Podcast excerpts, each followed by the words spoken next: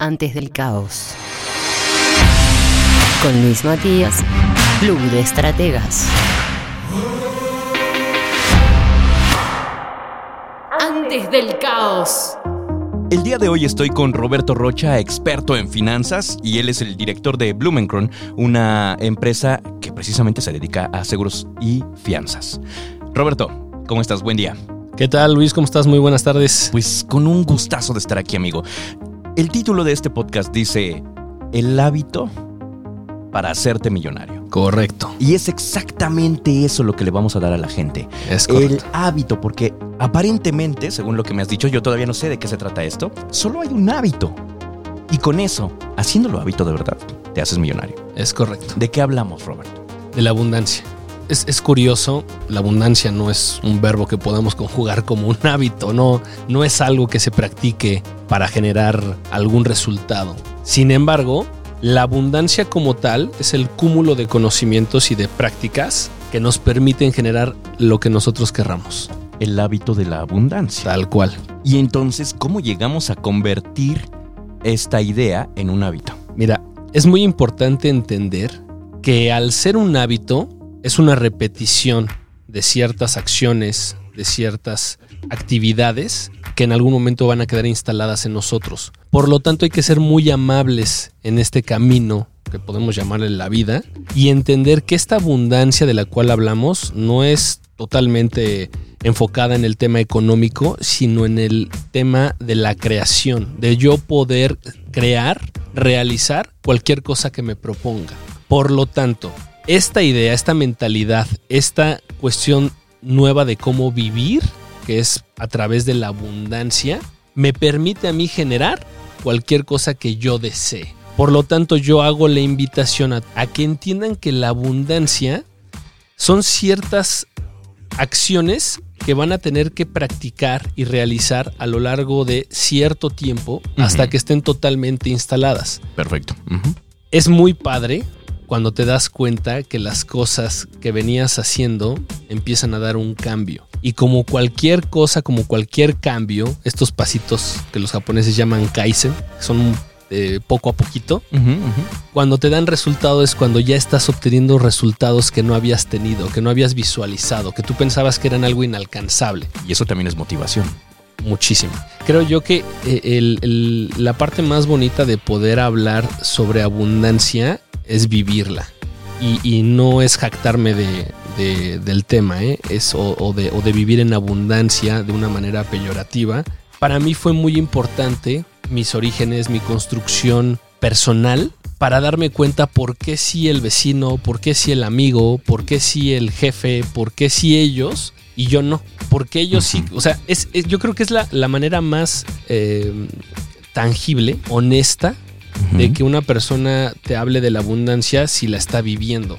Y eso para mí ha sido un cambio fundamental en mi vida. Cuando entiendo esto, obviamente pues hay mucha lectura motivacional, eh, también académica, pero sobre todo cuando lo empiezo a vivir, me doy cuenta que para mí cambia el paradigma de ver la vida y entenderla desde otra perspectiva. Obviamente hay mucho esfuerzo atrás, mucha disciplina y sobre todo que estas prácticas y estos puntos que les que vamos a tocar más adelante sí conllevan a que la persona lo quiera, porque muchas okay. veces al, al, toparte con eso dices, oh, ¿En serio de eso depende? Que, que o sea, que, no es fácil. No, no, no, no, no, no, no, no. El hábito es algo de lo más difícil, definitivamente, pero se puede llegar, claro. Claro, claro, claro. Y, y es ahí donde, donde la gente entonces se adueña y se hace responsable de sí mismo. ¿Realmente quieres eso? Lo vas a obtener. Pero la manera en la que vas a llegar a eso no tiene que ser ni la de A, ni la de B, ni la de C. Ni... Va a ser a tu manera. Lo difícil o lo complicado que sea para ti tiene que ver con tus hábitos. Obviamente, si lo estás buscando y no lo y lo buscas en, en, en este sentido de, de, de, sentirte que no lo tienes, que es una, una, una, idea falsa, al momento de construir este camino, de construir este hábito de abundancia, pues obviamente te topas con tus hábitos mal instalados, tus hábitos torpes. Sí, claro donde entonces te tienes que estar espejeando. Uh -huh. Oye, voy bien, voy mal. Al final de cuentas, tú eres tu mejor maestro. Uh -huh. Pero sí es muy importante y es un factor indispensable dentro de este hábito de abundancia el, el, el automotivarte. el que para ti valga la pena, y ya estoy entrando un poquito a los puntos, el que para ti valga la pena el construir un, un, sentido de por qué me estoy levantando, por qué estoy generando, por qué estoy creando, porque si no tengo yo esa motivación, se pierde todo, completamente. Y la motivación nos invita a que nosotros nos veamos como personas con un regalo en la vida, con, con un don. Y este don es que nosotros podemos automotivarnos como nosotros querramos y al nivel que nosotros querramos. Para lo que una persona es, oye, a mí me motiva comprar mi Jeep eh, del año Ultra Plus lujo con todos los equipamientos del, del, del, automóvil, a lo mejor para otra persona es simplemente la pasión por el baile. Claro. Uh -huh. La motivación responde a lo que a nosotros nos mueve. Pero sí es bien importante entender que la motivación se puede crear y se puede amplificar aún en cosas que a nosotros no nos gustaban. Y creo que tenemos ejemplos de eso en la vida uh -huh. en todo momento, de, de proyectos uh -huh. y de, de, de, situaciones laborales sobre todo, donde pues yo estoy ahí cumpliendo. Pero hay ciertos momentos donde te puedes dar la libertad de apostar por ese proyecto, de creer en el proyecto, de creer en el producto, de creer en el servicio y entonces uh, aparece la motivación. Oye, fue un hecho, fue alguien que se acercó y te dijo y todo. Es válido la suma de todos esos, esos factores. Uh -huh. Sin embargo, la realidad es que lo único que cambia en ti es tu actitud. Okay. Y al cambiar tu actitud, cambia completamente la motivación que generas. ¿Cómo lo hacemos? ¿Cómo llegamos a esto? Yo estoy ahorita en ese limbo en el que me lo cuentas okay. y todavía no lo veo y yo y, y, entonces yo cómo le hago porque finalmente soy audiencia soy alguien que efectivamente está en este momento reconociendo que ah mira entonces sí me va a costar trabajo pero y entonces cuál es el primer paso mira ya que toqué el tema de, de, de la motivación es, es muy importante y, y, lo vamos a aprovechar te, te voy a dar ahorita tres puntos importantes dentro de estas partes que componen la abundancia para que puedas tener un poquito del panorama. El primero es la motivación. Uh -huh. Hay mucha lectura acerca de la motivación. Hay muchos coaches profesionales al día de hoy que, que basan sus conferencias. ¿Por qué es un pilar o es una piedra angular dentro de la vida de las personas? Porque realmente yo lo veo como un don.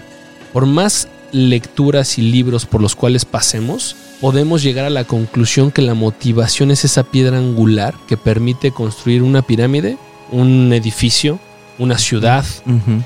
ser el mejor en, en un deporte, en, en, algún arte, en alguna disciplina. La motivación es una piedra angular y sobre todo es un hábito que la gente que realmente ha tenido un triunfo en su vida, en cualquiera de las ramas descritas ahorita, tuvo que pasar por ahí. Es decir, uh -huh la bailarina que se levantó desde los 5 años para llegar a ser la prima bailarina del ballet de Rusia. El científico que no descansó y no durmió y se desveló y se obsesionó por entender cómo funciona la relación espacio-tiempo en nuestro universo. ¿Me explico? Uh -huh. Y que poco a poco van alcanzando ciertos conocimientos o habilidades que la demás gente, pues, o muchos a lo mejor puede pasar, parecernos intrascendente. Nunca he ido a Rusia, podrá contestar alguien, ¿no? Uh -huh. o yo nunca he entrado a ver el ballet. Sin embargo, sí son personas que en cualquier momento nosotros podemos señalar y visualizar como esa persona sabe un poquito más que yo o mucho más que yo en ese punto. Uh -huh. Y eso es un éxito como tal. Claro. Uh -huh. Esa persona destaca ante los demás. Entonces, es importante entender que en este cúmulo de acciones para volverte una persona abundante, una de ellas es poderte automotivar. Es okay. fundamental. La capacidad de crear. Esta herramienta también se debe de ejercitar. La visualización. La visualización, la creación. El proyecto como tal también es un hábito que no todas las personas lo tienen. Muchas personas, y yo creo que nos llega a pasar hasta todos en la vida, lo menos que queremos es el conflicto ante un proyecto, ante la entrega de algún proyecto, ante uh -huh. el cumplir con cierta cosa que ya estoy visualizando de manera negativa ese okay. futuro. ¿Me explico? Uh -huh. Que sería la antítesis de lo que es visualizarte como un creador de algo. Uh -huh. Tan sencillo como el niño que se le inculca desde temprana edad, el oye, pues ármate unos legos y cómo te lo imaginas y se le incentiva y se le motiva. Y el niño realmente construyó una pirámide, un edificio bien o mal para, para temas estéticos o arquitectónicos, pero que tiene la certeza de que lo que imagina lo puede construir. Claro. Y sobre todo en el tema del contexto socioeconómico que vive la población mexicana, es, es- es un factor muy importante. Porque yo creo que a la población que económicamente no ha sido favorecida, palpas más esta parte. ¿Cómo es el futuro? Y el futuro para ellos es incierto, es eh, precario, es un futuro con miedo. Te comentaba antes de estar en el aire que al empezar en todo este tema de las finanzas personales y el crecimiento de las empresas, tuve que dar un giro para entender que las personas cuando buscan este crecimiento no es tanto un tema académico, es un tema más personal, es, es un tema de que la persona se visualice en un futuro mejor. Y lo curioso dentro de mi carrera es que cuando llego a hablar con una persona para decirle, oye, tu futuro puede ser bueno, sus excusas son de carencia. O sea, no es que me pueden correr, no, y es que está difícil la situación, no, y es que el país, y es que... Y realmente creo yo que nadie, y eso se los repito a todos, nadie se levanta para ganar menos. Nadie se, leman- se levanta Claro. para, para comer menos. Sin embargo, es muy probable que ganes más, que tengas mejores círculos, que tengas una mejor casa, Claro. etcétera, etcétera. Entonces, la visualización es parte de este hábito o de estas de estos puntos a practicar en el día a día. La visualización. La visualización como, como tal. Antes de que pasemos a los demás puntos, Dime. háblame un poquito ahora de ti, antes de que lleguemos a profundizar en, en el siguiente. ¿Hace cuánto estás en este, en este medio y por qué tienes este background? ¿Hacia dónde te ha llevado este tema de la motivación, la visualización y los puntos que faltan? Mira, un poco complejo porque hay dos, dos historias, como yo creo todos tenemos. Una parte es la académica y otra la personal. En la parte académica me desarrollo como economista por la UNAM. Luego, luego brinco a trabajar a banco, a Banjército, gubernamental. Después brinco a trabajar en aseguradora, en Allianz, una compañía alemana de seguros. De ahí una promotoría con un amigo en, en este aspecto de poder controlar nosotros nuestro futuro financiero al ser dueños de nuestras ventas, que nadie te cuenta lo, lo complicado que pueden ser las ventas. Y después brinco a un broker, que para estas alturas ya no es un broker tan, tan chiquito, ya es un broker sobre todo muy reconocido y sobre todo por la calidad humana de sus, de sus dueños, que se llama Waspert. De ahí a tener mi propio proyecto, que eso inicia hace cinco años ya, Blumenkron. Y literalmente es la construcción de cómo acercar a las personas a poder lograr las cosas financieramente hablando. Esa es la parte académica laboral.